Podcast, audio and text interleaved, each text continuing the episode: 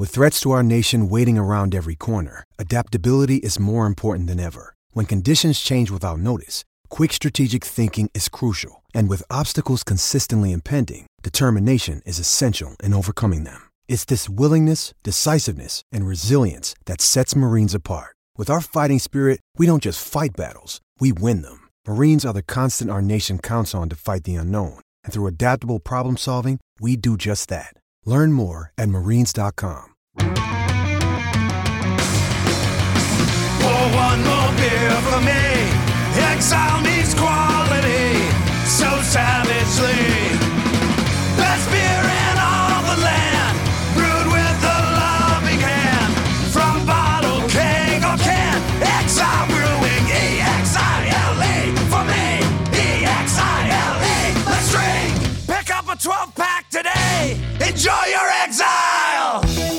Podcast time. Thank you to Exile Brewing Company for being the sponsor of this podcast. I'm coming to you right now from the Exile Brewing Company studios. Steve, he would probably have the Exile Brewing Company studio slash B.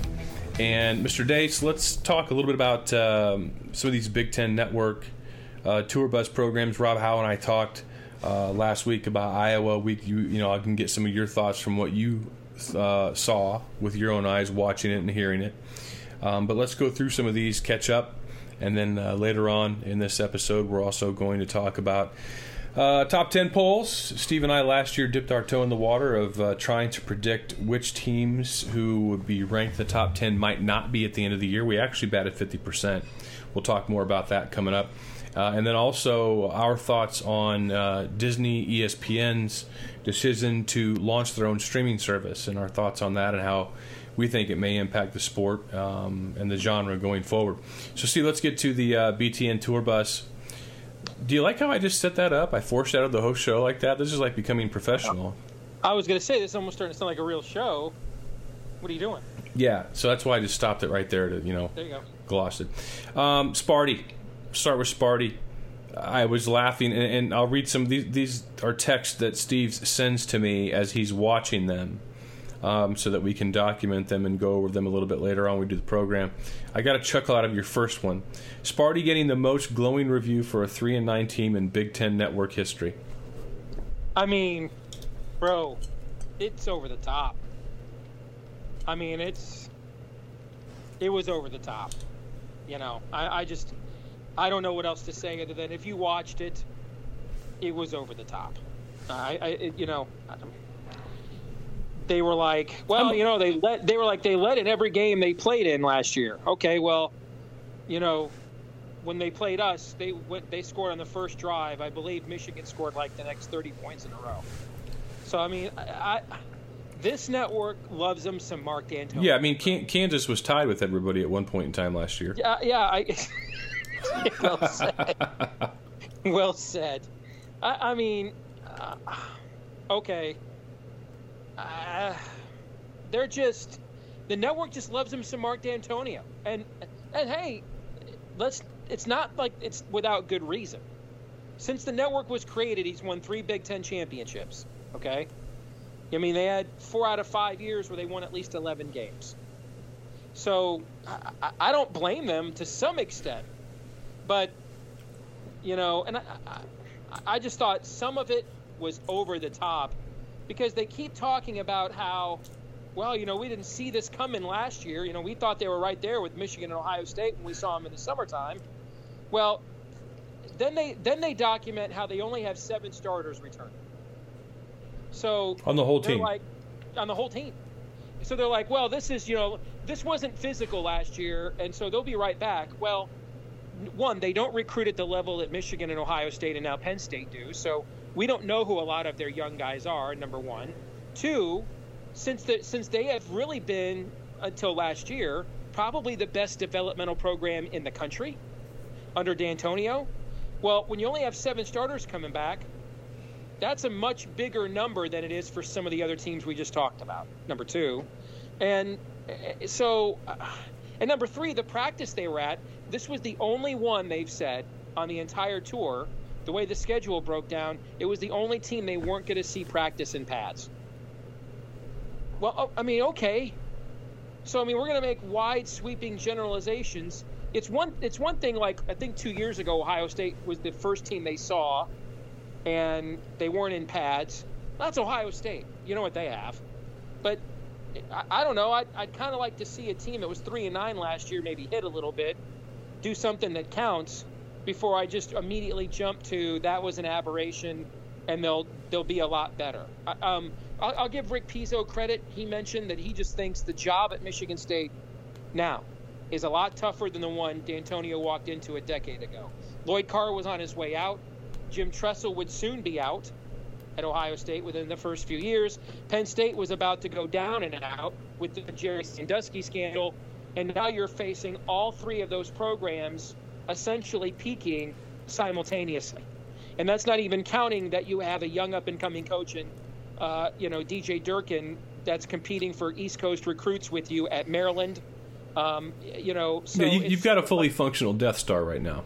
Yes, it's a it's a much tougher job, but I I just think you know I'll just Mark Dantonio clearly has worked himself into the good graces of the people on on the Big Ten Network, and that's okay because his record on the field has is at least somewhat worthy of, of that benefit of the doubt.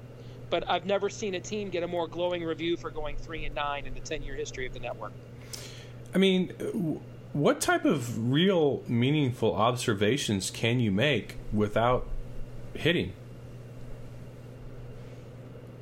You tell me. I I don't know. I I, I don't. I, I don't know. I mean, you- one, one of the you know you didn't send me many texts probably because that fact, and Yeah. you said that they're saying that uh, Michigan State's pass rush isn't there yet. But again, how are you gonna how are you gonna know that in shells? I, I don't Well, I just I don't get it. If, if guys can't get home in shells, bro, what are they doing in pads? You know what I'm saying? Yeah, yeah. Okay. If you can't get home in shells, what are you going to do when we strap it on? You know. So, uh, that, it, I don't know, man. I don't know. You know. Okay. Uh, okay. They've lost 12 players that were supposed and I'm not talking like this is LSU or Ohio State losing guys to the pros early. I'm talking on top of what they already lost to the NFL. 12 other guys that were supposed to be in this 2 deep gone. So, For the off the field stuff, yeah. that's a off the lot. field- I mean, you got team It's captains. half a recruiting class. off. Yeah, it is. You got team captains getting thrown off for dropping racial bombs. And, I don't know. But we'll see. I don't know. We'll see. Uh, that's a gauntlet for them. I mean, they, they showed a couple of young receivers, Andre Rison's kid, Hunter Rison, Cody White, who's a big time recruit for them at receiver. But again, they showed these guys in shells, and they're true freshmen, and they they talked them up. But dude, they're looking pretty tiny. You know. Well, So- yeah, you, you talk. You, I mean, it, that that type of talk is no different than signing day talk. I Mm-hmm. mean, it's it doesn't matter. They're in shells. I mean, these kids these days, they are much more physically developed than they were when you know we were kids for sure. So yeah, they're going to look fine in shells, but that didn't mean a dang thing. Um, moving on to Iowa again, Rob and I talked about that quite a bit. Uh, I'll read your tweets and you can talk about your thoughts. Um, BTN saying that uh, Stanley hasn't distanced himself from Wiegers. DiNardo saying this looked like maybe the most physically impressive Iowa team he's seen. Revsine saying Iowa's uh, one of the better looking line of scrimmage teams, but thinks their schedule may be too tough. So those were the tweets that you sent me from your takeaways. Yeah, I didn't. There's really no point in going more in depth because we covered these guys year round on the podcast, so we frankly know more about the team than they do. So I'm I'm I'm really was just looking for things they might be saying outside of what Right. we've already, you know, discussed with our audience I mean, D- D- DiNardo, DiNardo's comment saying it's the most physically impressive Iowa team that he's seen. You know, guy one through 105. That that was pause worthy. Sure was. Yeah, absolutely. Especially when you're a developmental program like Iowa is, you bet. And when you also look at, um, you know, you'll have a better idea off the top of your head than I will how many of these guys you have coming back next year. Obviously, Akrum Wadley and Josey Jewell are going to get paid in the pros. Yeah, you're gonna lose. you You're gonna lose all your linebackers. You're gonna lose maybe what one defensive lineman, um, maybe one secondary member. Both your cornerbacks will return. Um, you'll return most everybody at wide receiver except Matt VandeBerg. You return all of your uh, playmaking tight ends you're going to have. You know, Wadley and Butler will be gone, but Iowa's pretty long in running back. You return your quarterbacks. You're going to lose three offensive linemen at least, and maybe four if James Daniel turns pro, but they are as mm-hmm. deep right now at offensive line as I can remember them being. And well, I, you know what I think. As long as he's the head coach there, your floor at offensive line is competent. I'm yeah. not really worried about that. Yeah, I, I, haven't looked at I haven't looked at what their Big Ten schedule is next year, and, and I really don't feel like doing that right now. But um, my guess is I may have a higher projection for them next year than this year, just because I, the schedule probably can't be worse. Um, what I thought I thought Revsine's comments about the schedule, I think, and because I, I, think it ties into the quarterback battle. I do. I, I think when you're looking at playing a lot of those one possession games week in and week out. Um, at some point, you either need a quarterback to make a play or not make a play, if you know what I'm saying. Uh, and I, so I do think that's that that's where the schedule component probably comes in to Iowa's analysis. But you know, when keep in mind, DiNardo is talking about how fit, how impressed he is with what Iowa looks like after he has seen all the powerhouse teams in the East. And he didn't throw a qualifier on there either. He didn't say, you know, from Western, you know, you know, by West Division standards, or, you know, setting the power teams aside in the East. Iowa's the most. I mean, he did not throw any qualifier in there in comparison to because that's what I'm always looking for is understanding that they're they, they're not like us. They're employees of the conference. And so, you know, we've kind of joked about this in the past, but there is truth to it. It is kind of the, the Big Ten Sports Information Director Tour, okay?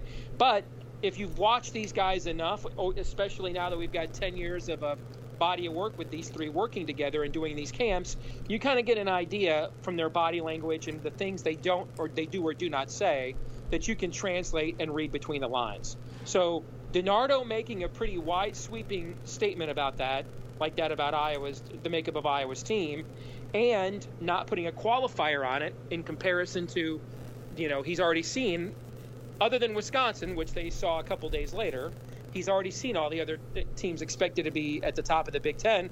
I think that's absolutely noteworthy, and I think that puts even more of an onus now than on that quarterback position, needing somebody to break out. Right. And what worries what worries me is when I hear and because this happened, this is going to be similar to what we're going to talk about with Minnesota here in a few minutes. When I hear they're the same guy, and one of them can't break out, like this isn't J.T. Barrett or Cardale Jones or John Navarre and Drew Henson, or you know, you know I mean, they're the same guy. When they're the same guy, and one guy doesn't separate himself, that's when I get worried. You know, I, I keep coming back to the quarterback in that you know, all the guys that are in the Iowa media that were there for the kids' day, they felt that it was clearly Stanley. But, you know, Kirk was quick to caution that it's just one practice. And, you know, my theory back in, in March was, well, they're just making this a competition so Tyler Wiegers doesn't transfer and leaves them in the lurch with really out with without a a backup that's been in the program for two or three years. Mm-hmm. But the the longer this goes on, the longer that Kirk and everybody says it's even, makes me think that it probably is. Because if it weren't even, if Nathan Stanley were clearly the guy, what kind of message does that send to the rest of your program and the rest of your team? The, the coach is out there basically talking crazy, saying that it's even when everybody knows that it's clearly not even. I don't yeah. think I don't think that would be a good idea. So I'm kind of going to go Occam's razor here and say I think it's even. Funny you should mention that. I heard a former um, Rick Neuheisel make this point on SiriusXM uh, a few days ago that you know coaches this time of year, unless you're just you know kind of crazy like a Jim Harbaugh, but even at Michigan where they're not giving you and I a depth chart, they are posting one at practice every day. The players know where they stand every day. He says those sort of example, you know, crazy examples aside, every most places in America, a coach cannot, particularly at quarterback, and if there's one thing Rick Neuheisel, I, I trust him on anything, it's the quarterback position and evaluating that. And he said, you know, the one thing you can't do in, at this time of year is play media fun and and media skullduggery with that position. Because if one guy is clearly separating himself, the players know it before the coaches even do. And they begin to immediately they, they begin to rally behind that player before the coaches make that call. And that's usually the final clincher for the coach to make the call when they he, the coach follows the the lead of the players. When he sees that's who the players are rallying behind. And that's what he and, and Neuheisel that's what a coach means when when he says, "Hey, this guy's a winner. This guy's a leader. This guy has intangibles." Because that matters more to a coach than arm strength, arm talent, some of those other things. Now, if you can get that and arm talent, great. But if a coach has to choose between one or the other, he's probably going to choose the leadership aspect of it. And so Neuheisel was like, hey, a coach doesn't get away if, if, if, the coach comes out and the players know this guy is clearly better, and the coach like, oh, my position's up for grabs. Players rebel against that, and you can't risk that as a coach. So it's not. He said, don't count on it just being coach speak. And he wasn't even mentioning this about Iowa specifically, just teams in general. We don't count it just being coach speak that the coach is trying to create competition, because players, the one position where they don't put up with that is at quarterback. Yeah, and that makes me think of a quote that I think I recall from maybe it was the spring or Chicago. I'm not sure. I'm gonna have to Google it at some point to make sure I got it right. But I could have swore Kirk Ferentz said of Nathan Stanley that that he still, you know, once he finds his voice in the huddle, something about finding your voice in the huddle, and I think that would speak to what you're talking about. Is that maybe he hasn't found that voice yet, and that you know, for people sitting here saying, John, are you going all touchy feely? No, I think what that means is, you know, he, he's not a very vocal guy. He, he's very shy to the media. And I, I don't know if he's found that that gravitas yet in the huddle with his teammates to basic because because he clearly has the better you know the bigger the bigger dynamics as far as passing and mm-hmm. arm strength and things like that. But I, I don't know that he's nailed down that quote unquote voice in the huddle. Well, and I think you know, we're talking about a guy that is a true sophomore. And if you look around, you know, why would Florida bring in Malik Zaire when they spent an entire year developing Felipe Franks? You know, at Michigan, where all the talk was Brandon Peters challenging Wilton Speight, and he's fallen off the he's fallen off the face of the earth to the point that Harbaugh's not even talking about him right now. It's the same thing that you're talking about here with Nate Stanley, in that he's just these are still really young guys that just aren't ready yet. If Felipe Franks was ready to command a huddle, they don't bring Malik Zaire in to take reps away from him in the fall. They don't do that. Mm-hmm. That, that showed you he was not yet ready to command a huddle. Okay, and that's what you're describing with Nathan Stanley, and that that does matter. I think it matters at schools, and Jim McElwain wants to run a pro style attack. Harbaugh, Ferentz do. I think that matters more at schools that run that kind of attack than it even than, than it, it, it even normally does because it's not just sandlot football. Okay, so I, I, I think that matters an absolute lot. And I think this is where a first year offensive coordinator to boot comes in as well, because young players typically get their leadership from the coaches. And, you know, you don't have an established, ensconced offensive coordinator there either. Uh, and so that's that's a lot. You're asking the you're asking the coach's son to sort of essentially be a freshman coordinator with a with a with a guy who really is a in many respects a redshirt freshman quarterback who did get some actual game reps last year, filling in for Beathard on occasion when he was hurt. But yeah, I can see why that would be an issue. And yet, C.J. Beathard had has charisma, commands a room, comes from a famous family, so he's used to the spotlight. Has no issue with that at all. And and these guys that Nathan Stanley's trying to rally are accustomed to that sort of persona. So yeah, I can see what you're talking about making a difference quite a bit actually. And, and one last thing on the this Revsine schedule talk. We've all talked about the schedule for a long time. You you, you kind of look at I kind of look at Iowa as I start out from an eight and four perspective. Historically, you know, during the Ferentz Fryer, this team's like a seven point five to 4.5, 7.5 wins, 4.5 losses. Is called eight and four as as as a bar. If you if you go eight and four at Iowa, I, I don't think it's a bad season. But then you have things like schedules and, and returning personnel, and I think you do this a lot. And you know, back in 2012 or 2015 uh, rather, um, 2014, they had they had what I thought was a plus two schedule or a plus two makeup from their norm mm-hmm. when you mm-hmm. combine the returning talent they had uh, at key positions and then the schedule. Um, this year, I think it's a minus two schedule, and it's a minus two overall situation when you don't have a starting quarterback returning. So that's kind of why I'm at six and six. I think you're at six and six. You know, otherwise, I think this team would be right in the mix for you know feeling better about eight and four. But you know, the schedule it's a minus two. It's a minus two type of year. You're right. I'll say this though. Two years ago, I thought it was a minus two schedule at Iowa State.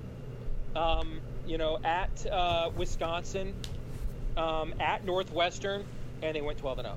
All right, so and so two years ago, I thought it was a minus two schedule. I picked them to go six and six. They went 12 and 0. So there you go. Yeah, but they didn't play Ohio State or Michigan or True. Penn State, and and Penn State and Michigan weren't necessarily you know Where bad they are now. at that Right. point in time either. So uh, I, I need to remind remind myself of that. Okay, moving on to uh, the next stop on the tour, Nebraska. Um, DiNardo saying Nebraska's uh, reboot. Um, Griffith says the best Nebraska practice he's seen since they joined the Big Ten. Uh, Nebraska's the third youngest offense in college football. Uh, Nebraska running running the same offense and defense as Wisconsin. Tanner Lee looks right out of Central Casting. These are your comments, and that was your Nebraska comments. Tanner Lee, the quarterback. You know the the same offense and defense as Wisconsin. The same offense. I don't know about that.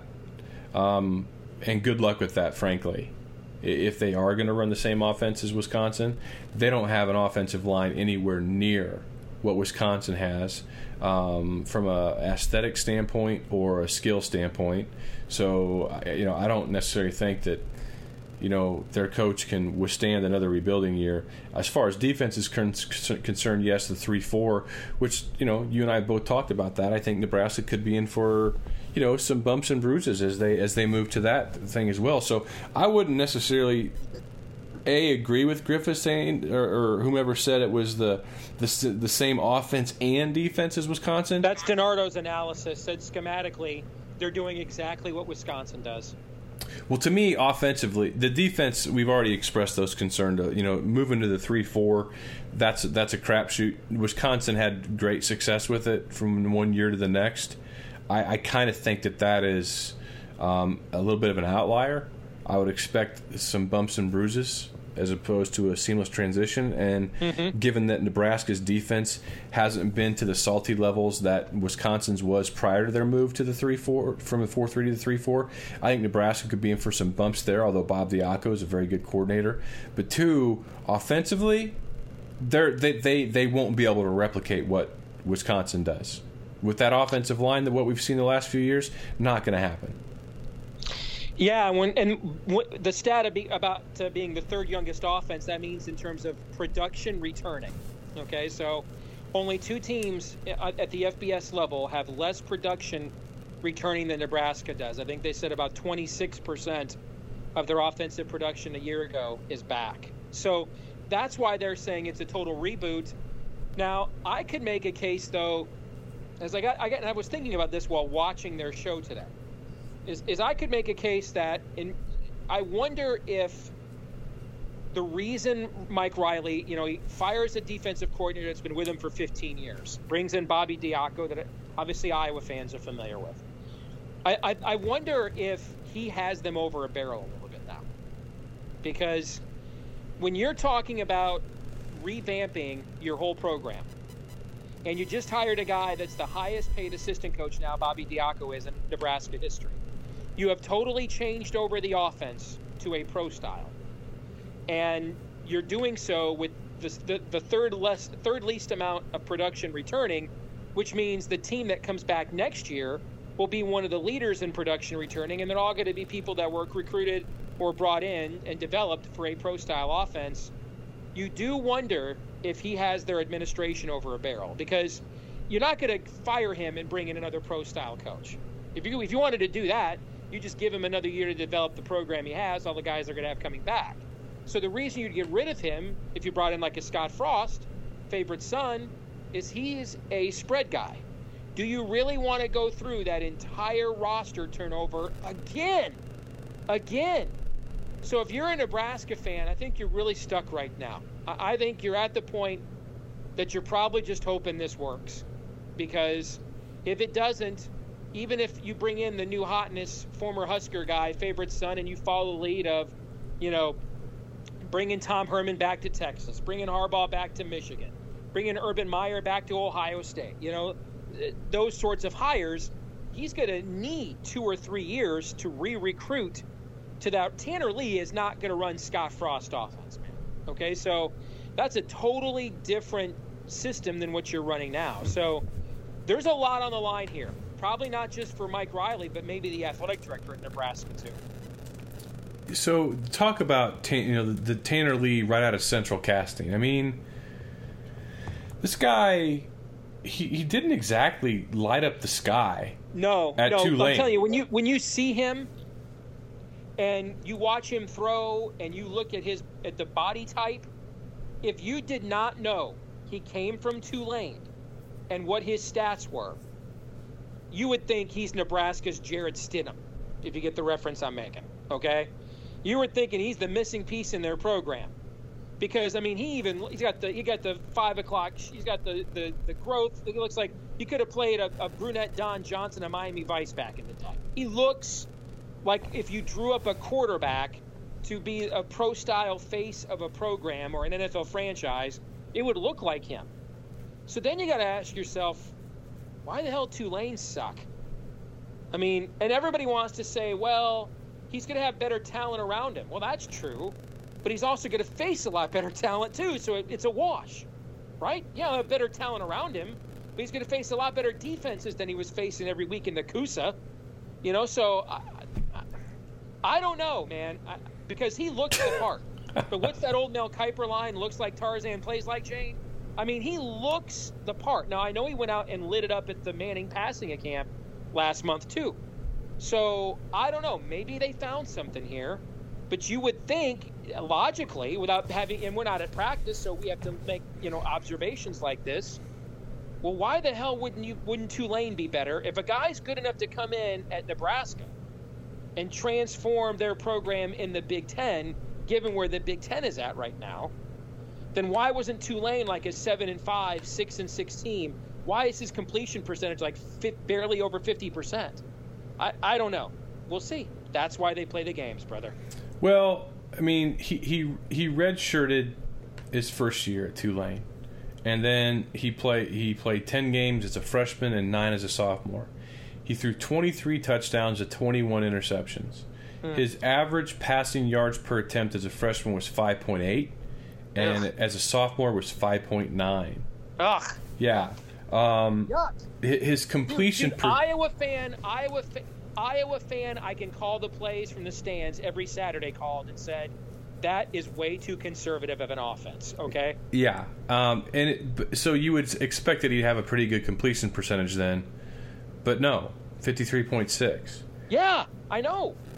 So So you're dinking and dunking and you're still barely getting over 50%? Right. That's exactly what those numbers would lead me to believe, having not watched much Tulane football. So, you know, that said, that said, um, you know, the the kid, why can't I think of the kid's name from Wyoming? I'm sure I'll be. Josh Allen. Josh Allen. You know, there was an article last, you know, nobody offered him a scholarship. Now look at him. So you can have these revelations, and I'm not saying Tanner Lee won't perform well. Um, he's got you know he's got experience. There's nobody offering you a scholarship, and then you realize your potential with college coaching. Hell, that's the Iowa program in the Kirk Ferentz era, brother. Okay. Then there's I've already seen you play for two years against bad competition, and the same guy now is suddenly going to light up a lot better competition. That's a totally di- different dynamic than Josh Allen, if you ask me. Yeah. Um, moving on to Minnesota. Your thoughts on the uh, Minnesota BTN? You know, real quick, let's take a quick timeout for a sponsor break from Exile Brewing Company. We'll be back in a few minutes. Folks, Exile Brewing Company wants me to tell you about a big party they're going to have. Their five year anniversary street party that's coming up on September 16th. Plenty of beer and fun will be had as well as live sets by some very talented bands. Tickets on sale now $20 in advance, 25 at the door. during that fifth anniversary party on September 16th. The brew pub is going to be closed for regular service. Entry to the fifth anniversary street party, grounds, beer hall, patio, and annex bars will be only for those who have tickets. Tickets must be purchased in advance for $20 or at the door for $25. Cheers to five years, and here's to five more. All right, as we began to talk about before the break, Minnesota Big Ten Network observations from Minnesota, or at least the ones Dace sampled and texted to me. Howard Griffith says Minnesota uh, team seems to have bought into the Fleck culture, whatever the hell that is. DiNardo says Minnesota roster is a long way away from looking like a team that can win the West Division. There's a direct quote from Jerry. 55 uh, of Minnesota's players are freshmen or redshirt freshmen. Wow. Uh, Minnesota will use a two quarterback system. Those were the items you texted to me. Yeah, I thought, having watched all of these, other than Rutgers, which is irrelevant, um, I've, watched, I've watched all of these other than Rutgers. And the two teams that I thought that they came across the most negative about were Indiana and and I would and I would say even more so Minnesota. I mean, I thought DiNardo went out of his way to try and clear some space for PJ Fleck on the expectations um, department for year one. Out of his way to do it, uh, including that direct quote. I mean, that's a direct quote. That's pretty. Now, now that not we're not wearing our sports information director right. when we say that. Okay. Um, Fleck, Fleck's the one who announced he's going to play both quarterbacks. Crouch is one, or no, Crouch is actually the guy at uh, Illinois, right? I can't remember who the two guys are at Minnesota now. But but Fleck also said that they're that's irrelevant. The, yeah, he also said they're the same guy. So they're not, they don't, right. you know, it's not like one's a drop back. So it's similar to what we were just talking about at Iowa, but from a spread. Now they now they're going to run a spread offense, and that you know neither one of these guys separated themselves, so they're both going to play, and they're basically the same guy. Um, and it sounds to me like, based on the roster makeup, and since Minnesota is a developmental program with th- that many young players, it sounds to me like if Tracy Claeys didn't do something dumb to get fired last December, dude was probably getting fired this December, is what it sounds like to me. Yeah, that's that, that 55 f- freshman or redshirt freshman. That's that's a lot. That is a big time number. So. It is. Here's what it also tells you: looking at what Fleck was able to do at Western Michigan, where he developed that program from one and 11 to 13 and 0. That if if Griffith is right that these guys have bought into his culture, then yeah, around 2019, 2020, they might be a real force in the West Division we shall see. On to Wisconsin. Um, true freshman is a backup quarterback. That's a yo. Yeah, that's what you were discussing with where your theory of what they were doing with Wiegers is they were concerned about having happened to them at Iowa. Right. right. That you'd you'd have you go from Nate Stanley to a true freshman who's not ready to play. Well, that's what they have at Wisconsin right now. Yeah. And that's why one of DiNardo's comments was, "quote Wisconsin's quarterback situation seems fragile to me. Unquote. Yeah, fragile is you, you. Whenever the BTN guys say something like that, amplify it times ten. Um, Dave Revsine very high on freshman running back Jonathan Taylor. Uh, Taylor went 70 yards for a touchdown against the number one defense, first play of scrimmage. Don't know if that's what that says exactly. Yeah. Um, the BTN guys think they'll still have a good linebacker core without Jack Cichy, who we talked about last week. Cichy lost for the year with a knee injury. Um, DiNardo thinks their front seven on defense is good, but secondary is down from last year. And I swear I saw an article or a retweet from, oh, Tom Dienhart, who's the Big Ten Network's writer, saying that Wisconsin may have the best secondary in the country. okay. I, I'm now, not. I'm not even joking. I like Tom Dienhart. I've known him for years. He used to be the head college football guru at the Sporting News. True story. I actually talked to Tom into putting Iowa State in their preseason top 25 in 2005.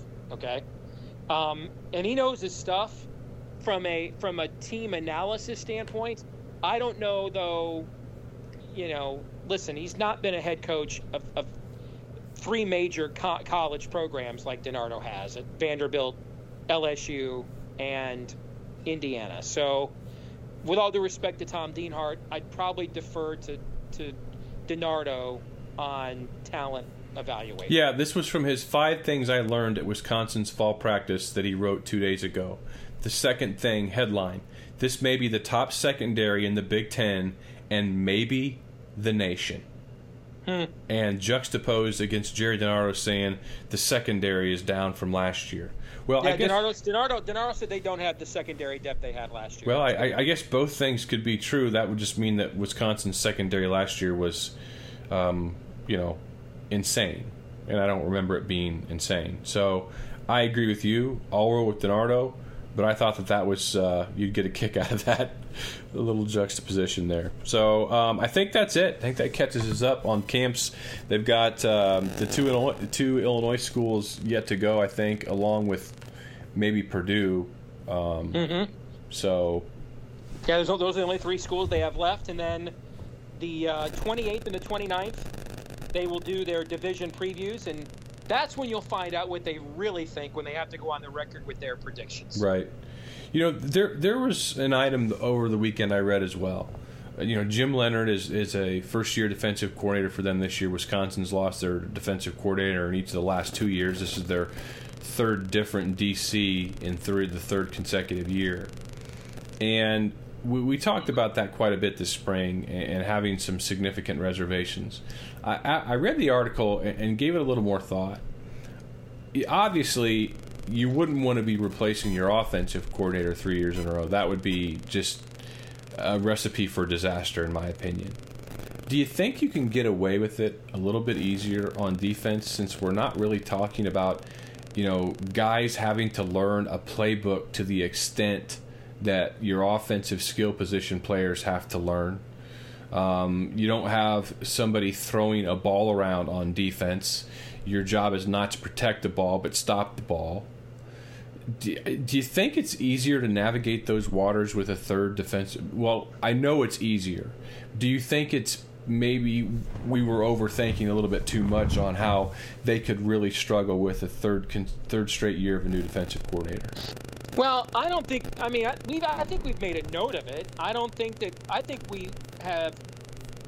I think the comments you made about Jack Cichy last week were much more alarmist about their defense than whatever we said about, you know, the new defensive coordinator. I think we've pointed it out because it is odd to go for three in a, different guys in a row, and and Jim Leonhard's also never been a coordinator anywhere in his life.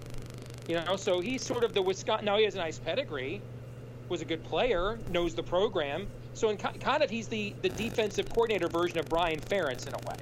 Okay, so you know um, he should be okay, but when we're talking about the way they play offense, the lack of explosion they have offensively, particularly in the passing game, we're talking about a fragile quarterback, according to DiNardo, because you still have Hornibrook who's developing, and then a true freshman, early enrollee behind him, Jack Coan, who is the uh, who's the backup.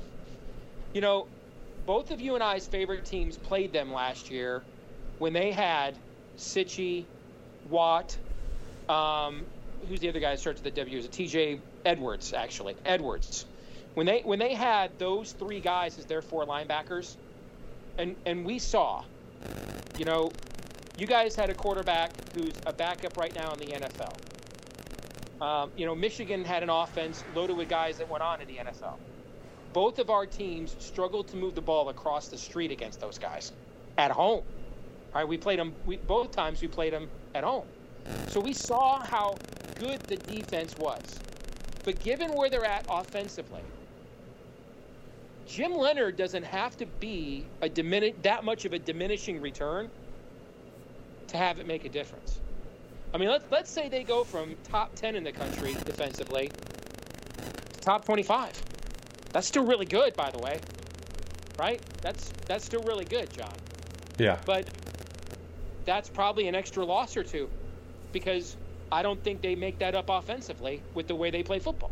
Right. Nope. So You're right. that, that, the, so he could still be really good for a first year coordinator, but it wouldn't take much of a drop off given the way they play for for it to show up in the one loss record because they're going to play a lot of games where the first one to 21 or 24 wins too, just Right. like Iowa. Right.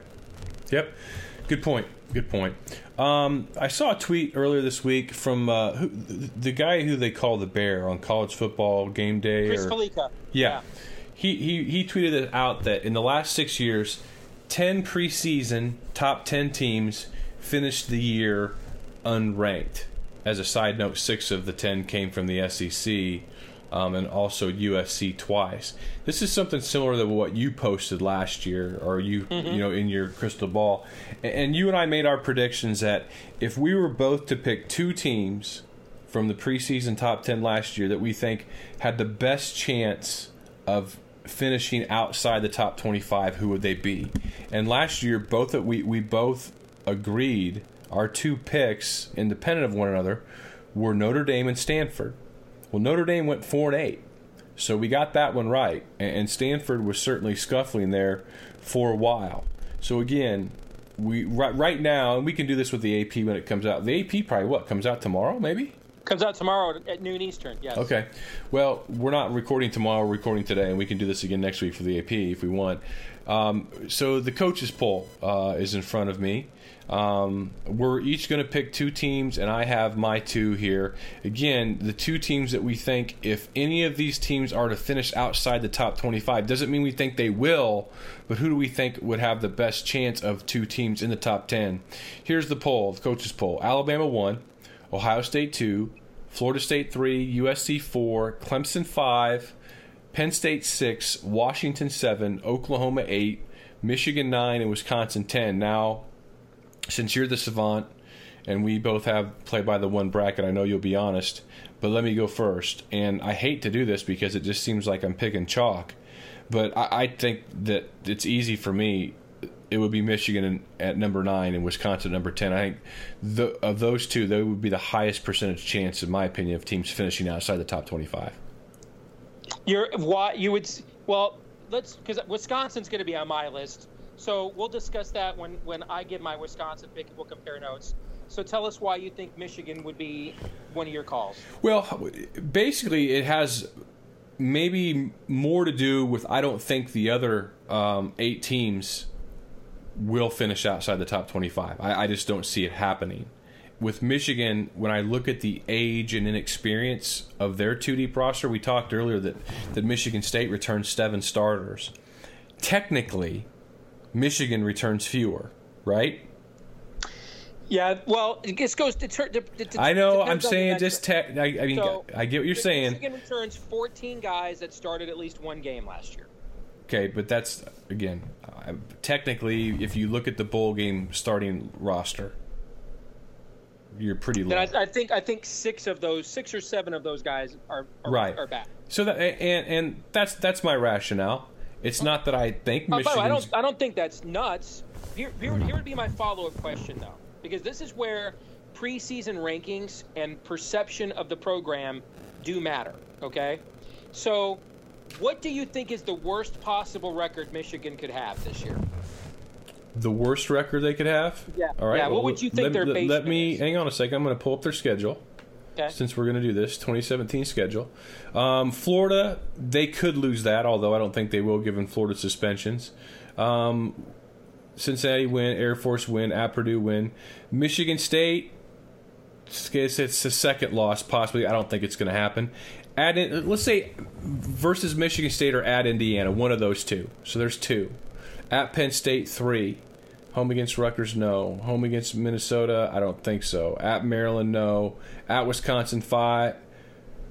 Seven and five. Was that? I Okay. think seven and five. All right, because to me, given their preseason positioning and the prominence of the brand, uh, that's they have to be seven and five to not be ranked. If they are eight and four, they're going to be in the top twenty-five at the end of the year, just because of where they started in the preseason and the, and the prominence of. The I get it. Now, I. Uh, that's but but I don't think at seven and five they would be ranked, but I do think at eight and four they would be. I, I get that, but I, I I don't see Washington being worse than nine and three or eight and four. I I told well I, I can't see Washington going worse than nine and three. Penn State eight eight and four is the low I can see for them. Clemson, I, I agree with that. same. in their brand and where they're ranked, they would be in the top twenty-five. yeah. I, I mean maybe maybe USC, but I doubt it. See, my two teams are USC and Wisconsin. Wisconsin, let's talk about first because of all the stuff we've already talked about.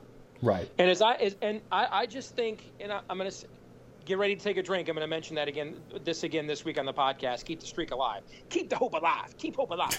All right. So I I just think that last year we way overrated their schedule. This year, I think we're way underrating it. Way underrating it.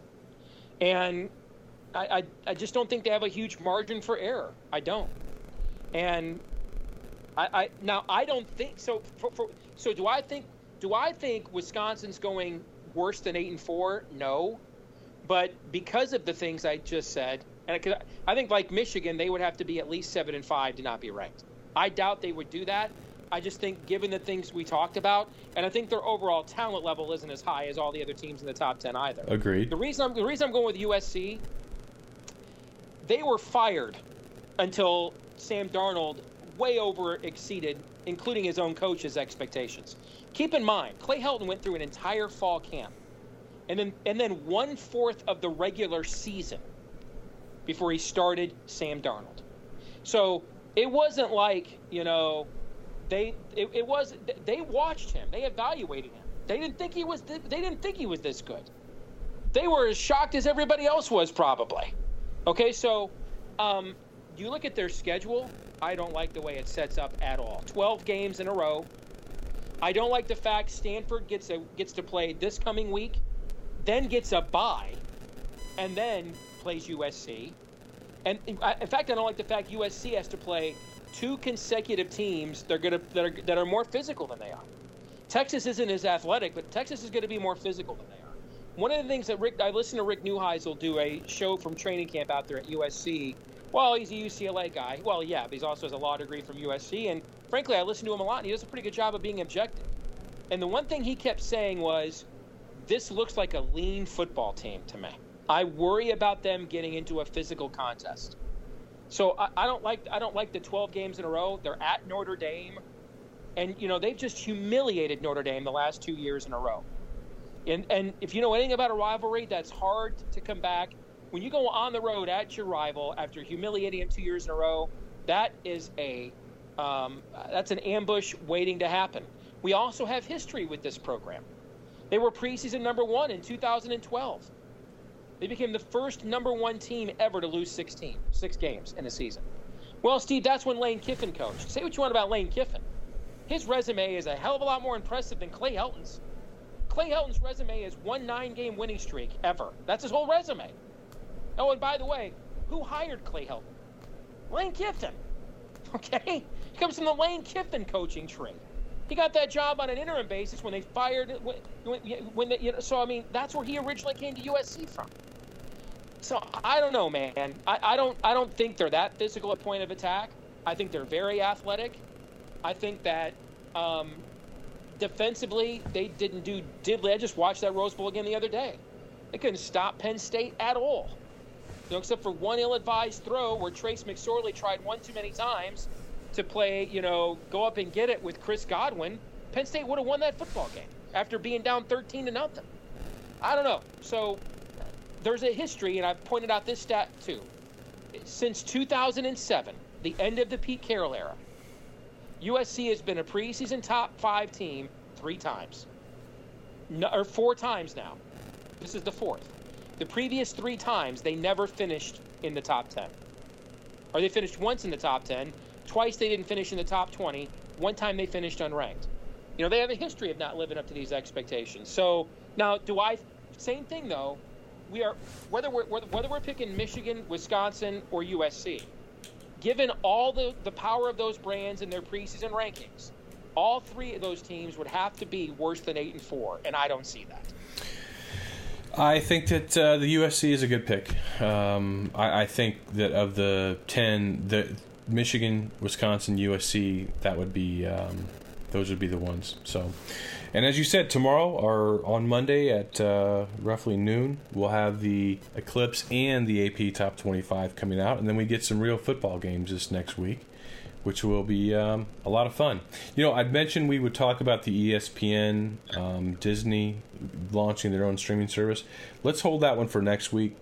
Um, that's an evergreen topic that, that will still be relevant and, and gives me a little more time to, to flesh out what I want to say on it because I, I actually don't think that obviously it's significant, but I also wonder if maybe we've written the um, obituary on ESPN a little too soon.